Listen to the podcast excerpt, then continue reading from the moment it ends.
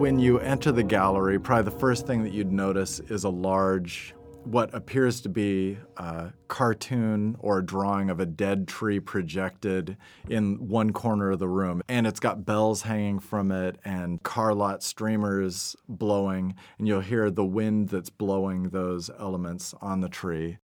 In the middle of the room, there's a birdhouse that looks like it's collapsing, made out of paper, and projected on that birdhouse is a little bird walking through this kind of side scrolling house, walking through, sometimes peeping, ingesting different symbols and spitting other symbols out of its mouth.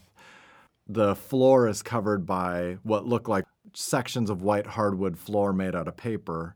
And on one island of hardwood paperboard, there's what looks like a half pulled apart bird made out of paper.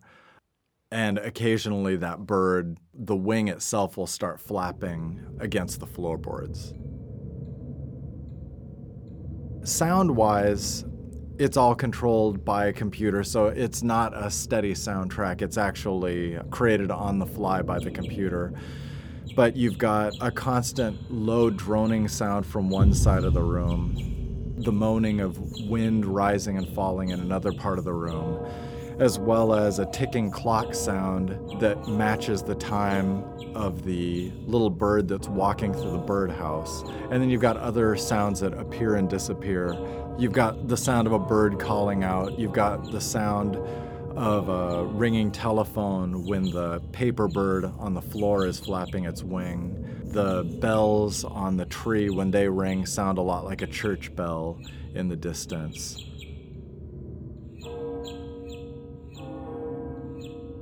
the wind and the bells I knew that I was gonna I was gonna use. I wanted kind of this cold, windy, ambient sound throughout the gallery, and I knew that I wanted the different elements of the show to communicate with each other. And the first one that I knew was I wanted some bells on this tree that would be the objects that the tree communicates through. I keep coming back to this mother and child separated motif. And so that was my initial proposal was the idea of a mother and child calling out to each other but never never being able to see each other or be reunited. And I liked the idea of longing and longing and kind of this melancholy despair, but at the same time this consistent hope that ran through it as well. You just never see that hope realized.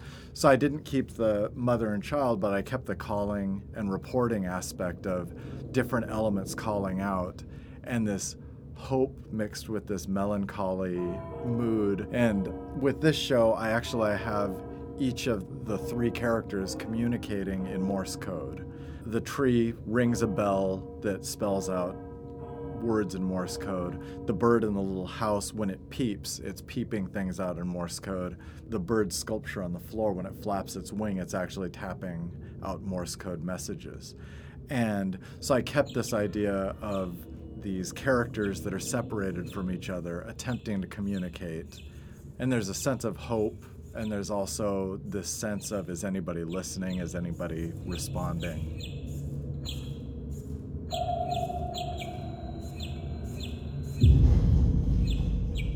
I think generally it seems like most of the things I do, they don't start out as depressing or morbid, and they just kind of find their way there.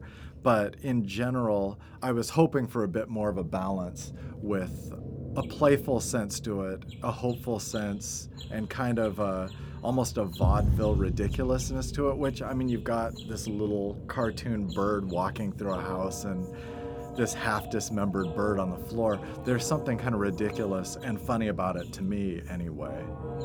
I guess I just hope that people come away interested and affected by it. Kind of like when you hear a good song, you don't necessarily walk away with a message from the lyrics. Maybe you do, maybe you don't, but more the idea that you were just engaged in it and it put you in a certain mood and maybe got you thinking about certain things. I think that's the kind of thing I would like people to walk away with.